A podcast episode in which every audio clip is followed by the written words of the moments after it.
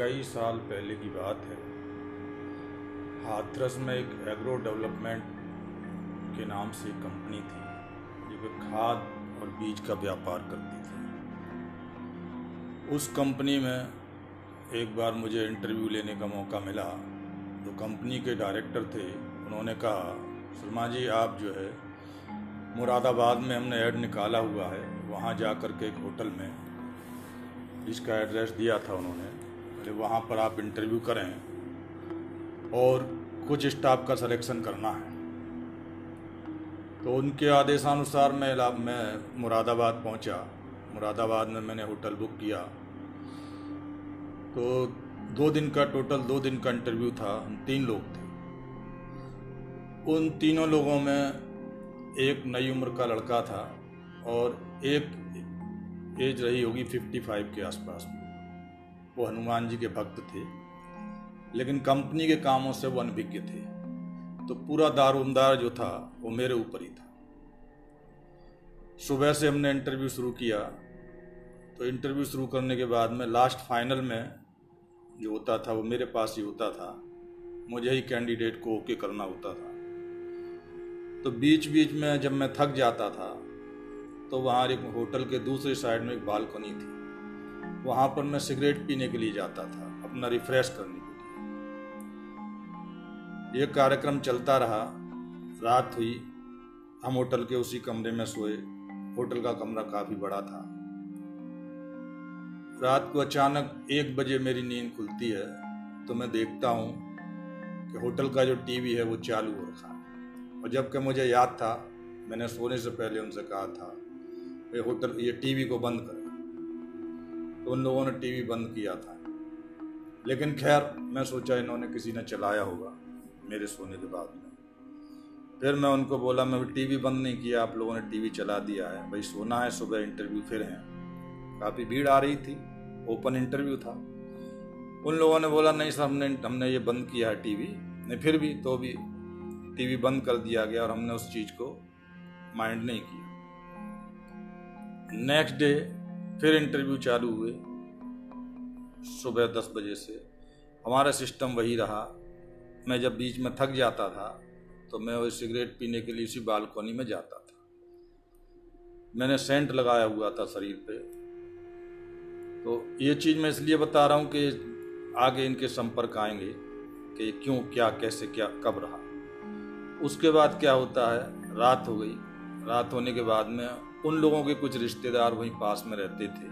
तो वो बोले, सर, हम अपने घर चले जाते हैं रिश्तेदारों के यहाँ। परसों कल हमने सुबह जाना ही है। तो मैंने कहा, कोई बात नहीं, मैं यहाँ अकेला रह जाऊँगा, आप लोग जाइए। मैं रात में वहाँ अकेला रुका रहा। रात के ग्यारह बजे मैंने खाना खाया। खाना खाने के बाद में मैं सो गया। सोने के बाद अचानक मेरी नींद खुलती है। वही एक रात के एक बजे का समय था। और टीवी वही चालू।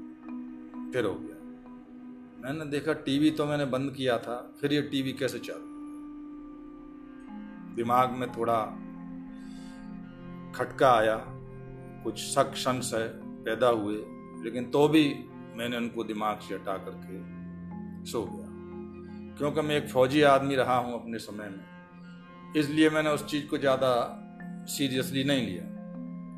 लेकिन कुछ समय के उपरांत मुझे लगा, मैं गहरी नींद में सो गया और उसके बाद मुझे लगा कि दो छाया हैं, दोनों स्त्रियों की छाया हैं और वो मुझे, वो आपस में बात कर रही है। मेरी नींद खुल जाती है तो मेरी सिर्फ़ आँखें और मेरा दिमाग काम करता है।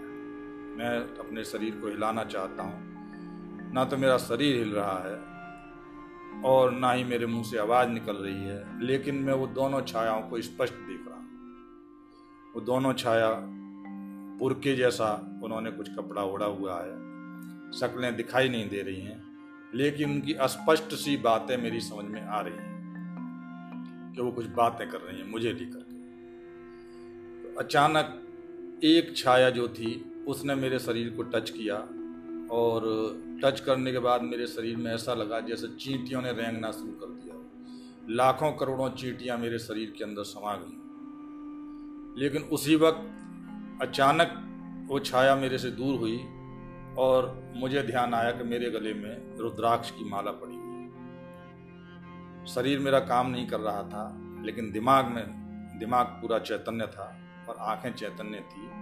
जैसे ही मुझे ये ख्याल आया, मेरे गले में रुद्राक्ष की माला है और वो छाया जो थी, वो एकदम से छिटक करके दूर हो गई। वो छाया दूर हो जाती है, उसके बाद मैं भी, मेरा शरीर भी काम करने लगता है। कमरे में देखता हूँ, लाइट जल रही है, टीवी झिलमिला रहा है और मैं उठ के बैठ जाता हूँ। उसके बाद जो हमने सुना है कि ऐसी परिस्थितियों में चमड़े का कोई सामान, माचिस, इसको रख लिया जाता है मैंने टेबल पर हाथ मारा, वहाँ मेरा पर्स था। वो पर्स को मैंने सिराने लगाया और माचिस की डिब्बी अपने हाथ में ले ली और ले करके मैं उस बिस्तर पर काफ़ी देर बैठा रहा, लेटा रहा, मुझे नींद नहीं अब मैं सुबह का इंतज़ार करने लगा।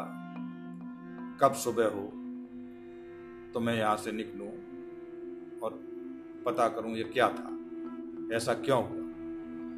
बाद में सुबह होती है तो सुबह होते ही मुझे गेट के ऊपर हलचल सुनाई देती है। तो मैं समझ गया कि रिसेप्शनिस्ट वगैरह ये लोग आ गए। मैंने दरवाज़ा खोला और वो रिसेप्शनिस्ट जो थी, लड़की थी, मैं उसके पास गया।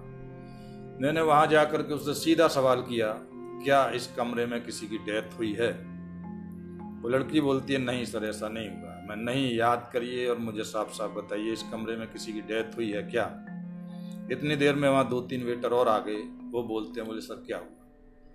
मैंने उनसे भी यही सवाल था, मुझे ये आप बताइए, इस कमरे में किसी की डेथ हुई है क्या? मैं उनके पीछे लग गया। लास्ट में उन्होंने बताया कि हाँ डेथ हुई है, लेकिन इस कमरे में नहीं हुई है। उधर जो बालकोनी की तरफ़ कमरा है, उसमें एक लेडीज़ ने आत्महत्या किया था। उसके बाद मैं समझ गया कि क्या चीज़ थी। फिर हमारे दस बजे के आसपास हमारे साथी लोग आ गए। मैंने उनको रात की घटना बताई, मेरे साथ ये हुआ। तो उन लोगों को जो कहना था, बोले, आपके गले में जो रुद्राक्ष की माला थी, उसकी वजह से ये सब आपके ऊपर असर नहीं हुआ। और जो रुद्राक्ष की माला थी, उसके ऊपर मैं पर डे 101 ओम नमः शिवाय का जाप किया करता था। कई सालों से लगातार करता रहा तो ये मेरे जीवन की एक घटना है, जिससे जिसने मुझे विश्वास दिलाया कि इस तरीके की चीज़ें भी होती हैं। फिर समय आया गया, मैं उस चीज़ को भूल गया। आज मुझे याद आया तो मैंने कहा, चलो, इस कहानी को आप लोगों को शेयर कर